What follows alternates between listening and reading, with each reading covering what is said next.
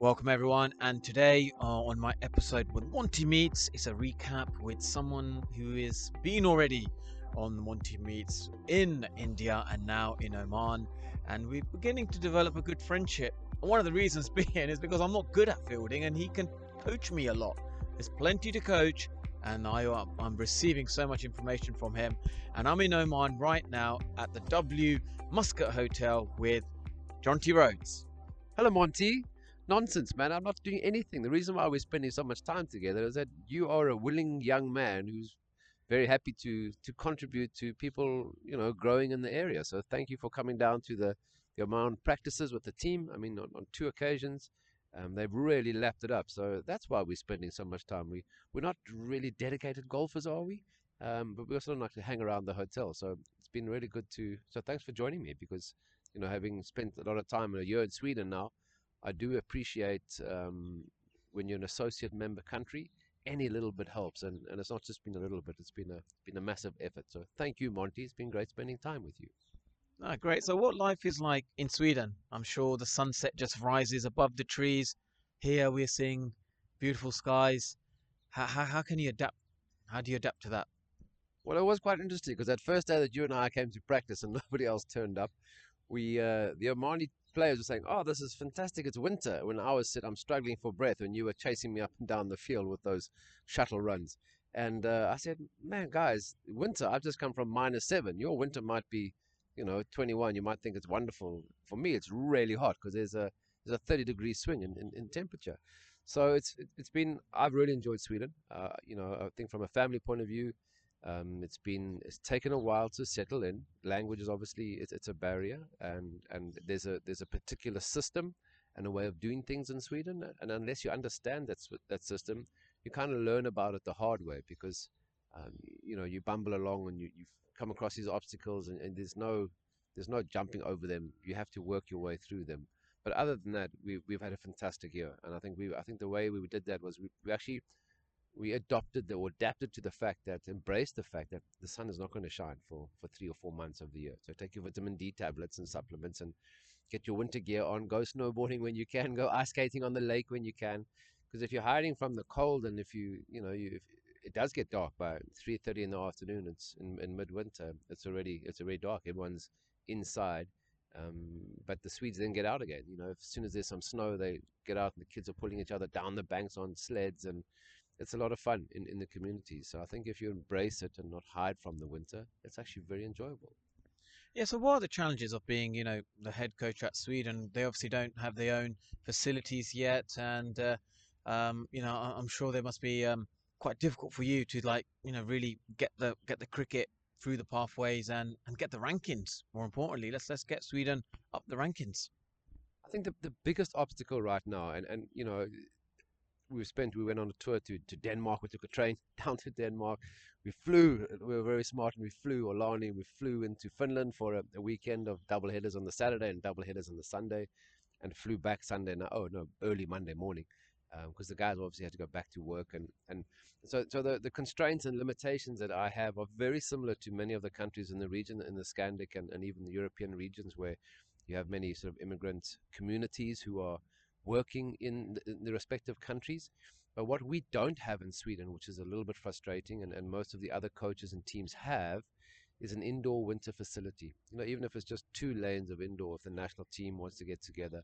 So we're competing as a as a national team with you know, under 11 basketball, who kids who want to play basketball or handball, because we, we don't have a cricket specific indoor facility. It's we we utilize other indoor halls that are used for gymnastics, that are used for handball and basketball. In a bandy, there's so many winter sports that are indoor in Sweden that we can't get a place to practice.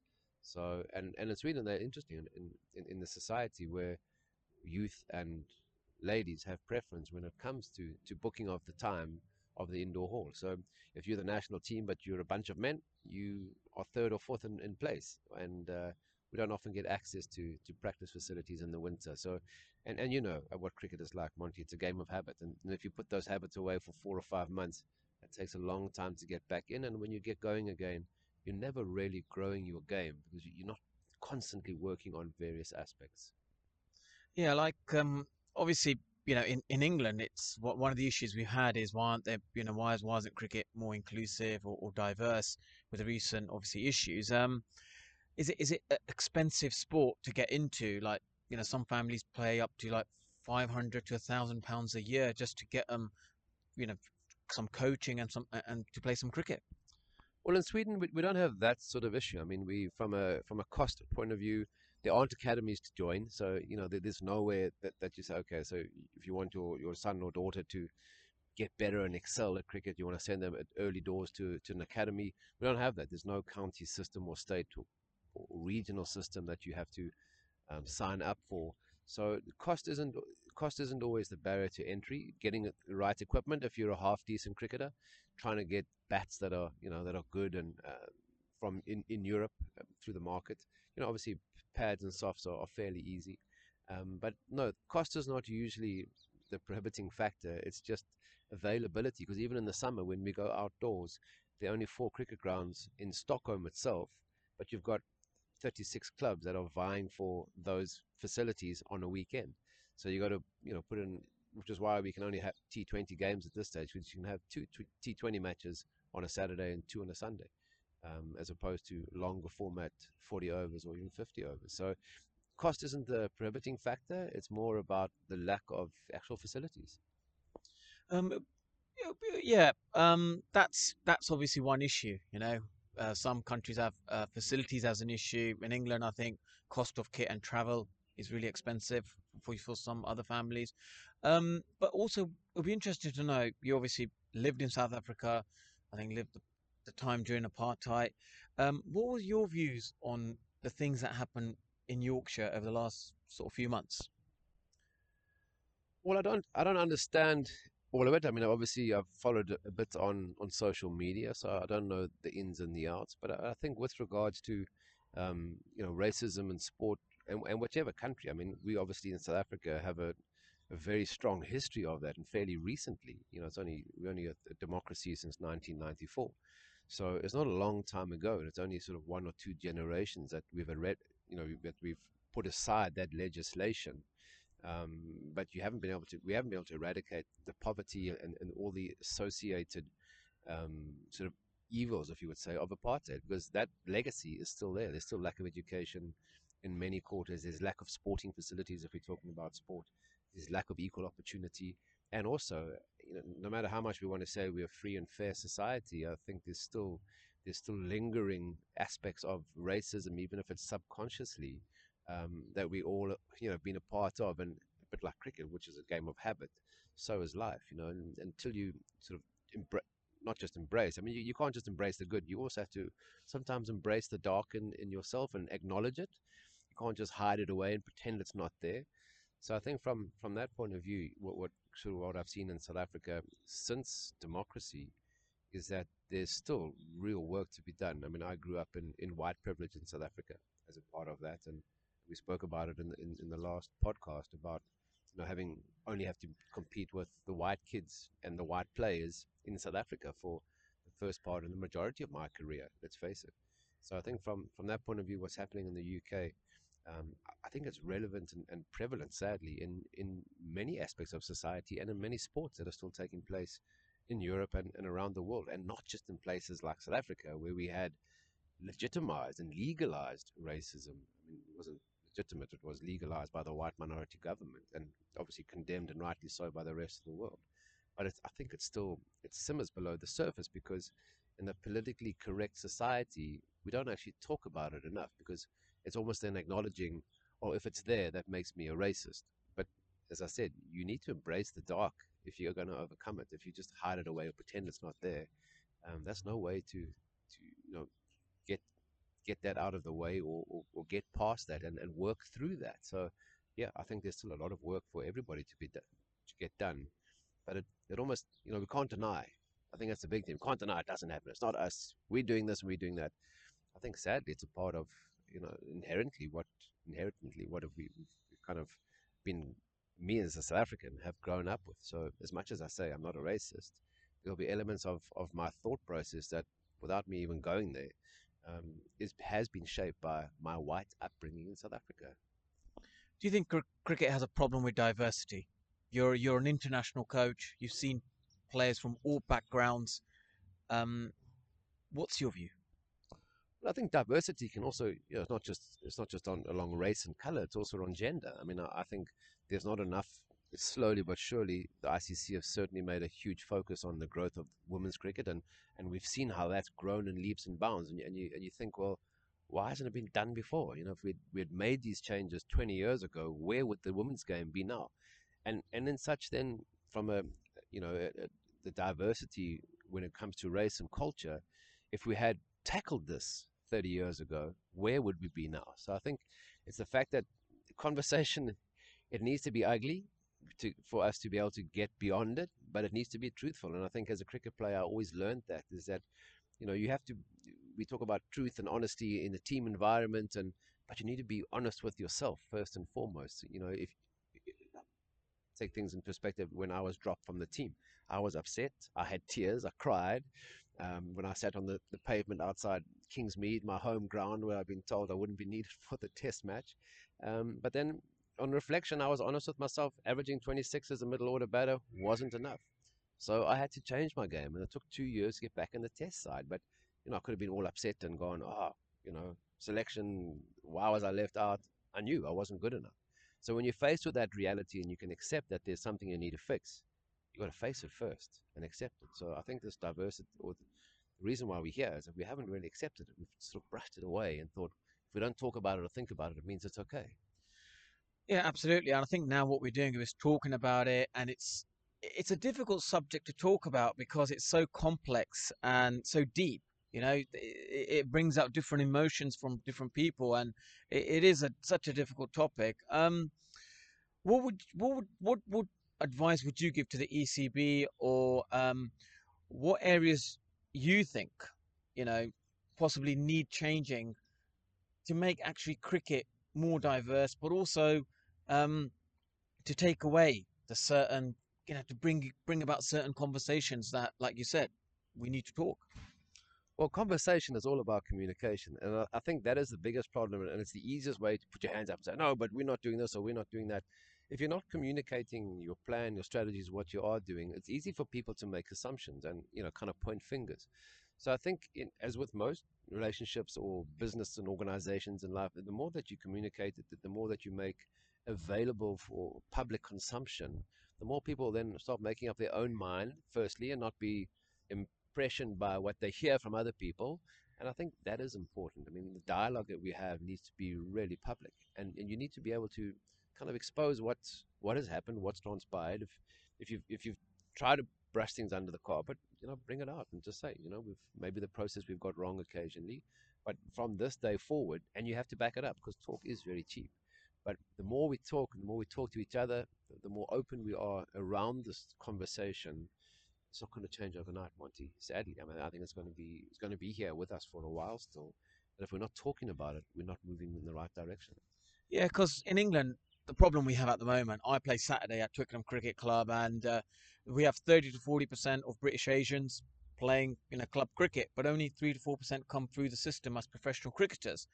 Um, do you believe that the one of the reasons is because they rather go the education direction, and that's why we don't see enough professionals coming through. Well, it's interesting because I'm going to be really racist and generalize, in, in, in, that you know when I work in India and I'm and I don't know a great deal about the Asian community other than some fantastic meals that I've had in Birmingham and, and places like that when, when Bob Woolmer was our coach and some of the, the incredible Indian cuisine that we, that we that we ate. Um, but you know, when I work in India, you, you kind of see things where uh, people get involved in the, in the, family business. You know, and, and education, yes, is a big part of of what is um, what is a driving force in, in a child's existence. So so to be very again generalizing is actually racism for sure because it's you know you, you have a prejudice because of you think this is a way and and I've seen that in India. I mean I've I've seen how parents are focused on education. I've seen that. I have seen how parents are groom groom their children to come into the family business and you know get involved and take over. So it's it's a case of again I don't understand the UK scenario enough, but I must confess, if I have to be honest, that that I have a fairly prejudiced view of of the Asian communities because of what I mean. IPL is fantastic. It turns out talented incredibly talented youngsters all the time. So if you're, you know, if you're an Asian cricketer, you, you certainly have you've got ability. It's not like you've got to convert these people into good cricket players. Um, but if I was realistic and honest, I'd say, yeah, I think there is a focus at times, and sometimes there's pressure from the parents to continue your studies. You know, get a good job in a doctor, engineer, um, or get ready to come into the family business. So that's a part of my experience, and, and possibly shaped from a, you know, kind of again an apartheid era South Africa, where certain people are designated certain characteristics. But you know, I'm, I don't I don't know enough about what's happening in the UK with regards to the community there. No, thank you. No, thank you for your honest answer there. And yeah, sometimes education is important because you know you need to provide income for the family. So yeah, it's, it's a it's a interesting uh, subject. Um, what about the pandemic? You know, what um what lessons do you think we we can learn from what's happened with this new virus? Well, the new virus just keeps getting becoming a new virus. You know, just mutates and mutates, and and it's and it's hopefully heading where everyone was not expecting it, but hoping it would get to eventually, where it became a, a flu, like the Spanish flu or, or, something like that, where we've dealt with the most severe version of it, and, and, and it has caused untold you know death and destruction in its path. But hopefully, through vaccination, through herd immunity, whatever it is now, and, and just the mutation of the virus, we are beyond that. But I think from a you know obviously it's impacted all of us, and especially us in a sporting environment where you know all all activity stopped, stadiums and and contests and competition. I mean, even in Sweden, where cricket is such a minor thing, they you know unless you were younger than 15, you couldn't play any sport. So parents had to drop their kids off at, at sort of practices and but as a as a, an adult you couldn't participate in any league or any competition. So you know we've all been impacted in many ways but i think sort of the biggest lesson for me having spent time in lockdown with family um, and then you know just the importance of your community. Because cricket i've always been blessed with a, a team. I always had a team around me you know, whether I was 12th man or playing and, and winning games or dropping catches, I always had a team that I could rely on. And then I would go home to a family that was another team and and I think you know when when you kind of step away from the game like I have on a few occasions, I'm I'm back in obviously IPL, um, and yeah, playing you know amongst a team of of uh, fantastic characters again. It's just the importance of community. You sometimes forget when you you know kind of walked away from a team environment. Um, I think that's the one massive lesson that the pandemic has reminded me of is that how important communities are and how important I am to my community. Yeah, because Jonty Rhodes is a big name, isn't it? It's like everyone knows you by your fielding, but also the energy that you give, even at the age of, well, 52, you can say it. I don't want to say 52 because when we did the run shuttles, he was fitter than me, and I'm 39. So I, am happily, I would admit that. Like that, that that's you know, you're you're just an, a giver of energy to teams. Like you must be looking forward to your new role as a IPL assistant coach. Yeah, and, and I think that's, I mean, that's the beauty of cricket. And it was actually something that I discovered working for Standard Bank when I first retired from the game. I mean, I had a Bachelor of Commerce degree. I trained as a business banker. And I had, I joined a, a workforce that had people who had been in the bank for, I was 34 at the time, for as long as I'd been alive, they'd been working for the bank. But, but their role within the bank kept evolving.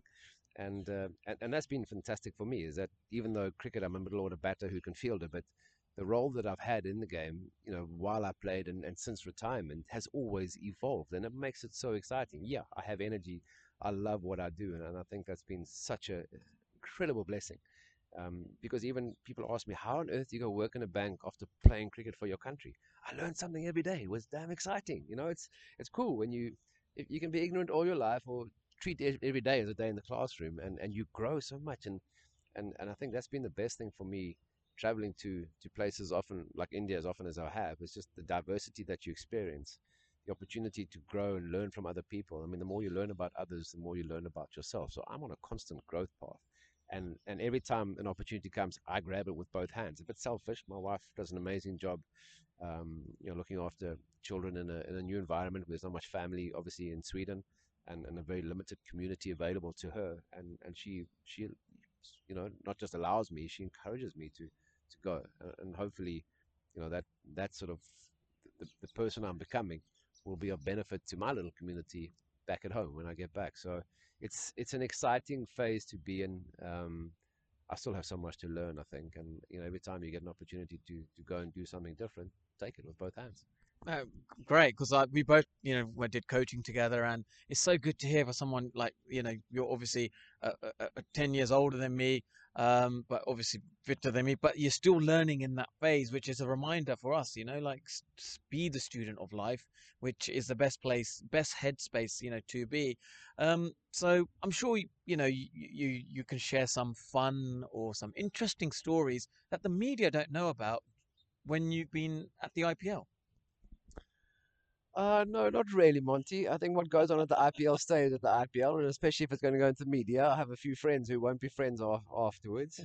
but uh, you know, I, I, just think it's it's always such an interesting uh, transition into franchise cricket. You have owners involved, so you know, it's always different pressures as a player and then as a coach as well, where you you know you're kind of answering to, to all different parts, and it's not just about cricket; it's also about the marketability because you have a franchise, and you know you need to grow the popularity of that team not just through winning games, but by having the characters in the side and, and making sure those characters are playing and, and being successful. So it always just brings in a slightly different element and a different take on, on what what determines success in cricket. Yes, winning the trophy, that's what we're all aiming for. But, you know, often there's other kind of factors at play that you need to now start taking in consideration. And as a cricket player, you're not even thinking of that. You're not thinking about what is the marketability of the team. You're just thinking about let me score the runs or take the wickets or take the catches. So it's, it's great from that. Again, I'm growing. You learn. You, you know, you realize that it's not all just this. You have to be, you know, you have a bit more peripheral vision, and, and you got to see things coming that you you wouldn't have even expected in the first place. Yeah, exactly. And you know, you got to be agile in the mind. You got to be agile in presence, and and have that spatial intelligence. You know that that comes with time, and uh, I think you definitely have that in abundance, and you're very humble about it. Um, so what what does the you know future for you? Next five years, you've done so many years of uh, you know coaching. I'm sure. Are you planning? Is is this the phase when I get into my fifties? There'll be a third chapter I need to start planning for. Well, it's been interesting. I mean, I've I've turned down a few roles, and not at IPL, but at other competitions where, um, you know, I've been offered a head head coaching job, or would I be interested? And you know, I've I've really enjoyed the the fielding coaching because I'm very active while I'm so I'm hitting catches and I'm catching balls back, you know, with a baseball mitt and you're getting out of the way, um, or making sure you catch it so you don't get hit in the face. Um, so I've always had a very dynamic coaching experience, which is, as you can tell, something that I love, and, and you've seen me in action. It's something that hasn't yet slowed down. So the assistant coaching role, though, is certainly something where I'm expanding, you know, my my horizons with regards to coaching because I've never really wanted to get in. I'm not saying now that I'm 52 that I'm slowing down. Uh, I'm not yet. I'm I'm still loving the physical side of, of coaching, I'm grateful that it's still uh, you know very active because when you're in India in May and June, April, May, June, hottest time of the year, it's a good workout. So from that point of view, it's you know it's great to now have a different aspect at, at the IPL because it will definitely put me under a bit more pressure, take me out of my comfort zone. I've been a fielding coach for 11 seasons at, at an IPL, and this definitely been nothing like what I've experienced so far. So looking forward to it. Um, it's just a part of that that growth, that growth part. So always on it. Exactly, and I, I, I, can see that now. That next phase where you you'll probably end up, you know, being a successful head coach because you've got the experience of of being that assistant fielding coach and not making the bigger decisions. But now you have to make big decisions. You've got to be accountable, and I'm sure you can take it take on that that role with uh, with ease. I would say. Um, but what about um, what's what's the best tip you can give from your wisdom of life to a young there'll be some young people listening in. There'll be people from different ages. They'll want to know what's the one thing they can take away from you. Well, I think from my experience is, is that is not to have, and I mean we spoke about racism and diversity early on, is is not to have a preconceived idea about anything because then you've kind of made up your mind before you experience it. And and I've certainly found, and a lot of it riding around India on a motorbike, is that when you have no expectation and, you embrace whatever comes your way that day or you know, sure, we have goals and, and aspirations, but sometimes that path, the door that you're banging on, maybe it doesn't open for a reason. So going anywhere with these preconceived ideas that this is the way it has to be done, um, you know, it can be overwhelming and very frustrating. So I think, you know, instead of the seize the day mentality, it's more embrace the day. I like that. I like that. Just take each day as it comes, and that's it. So, well, thank you so much for coming on the second time. The only only person who's been just twice on the Monty Meets podcast, and thank you so much for giving up your time. And uh, wish you all the best as assistant, your new assistant role in the IPL. Thank you, Monty. Great to chat. And that was Jonty Rhodes, who was talking some great sense about his experience as a coach and also his learning, his learning, his upbringing. Absolutely fascinating. And I wish him all the best as a new assistant, more responsibilities and also accountabilities for him. So, my next episode, you will see it very soon the guy who is fast. Everything's quick in his life, and this guy doesn't mess around. The rock star of Pakistan cricket.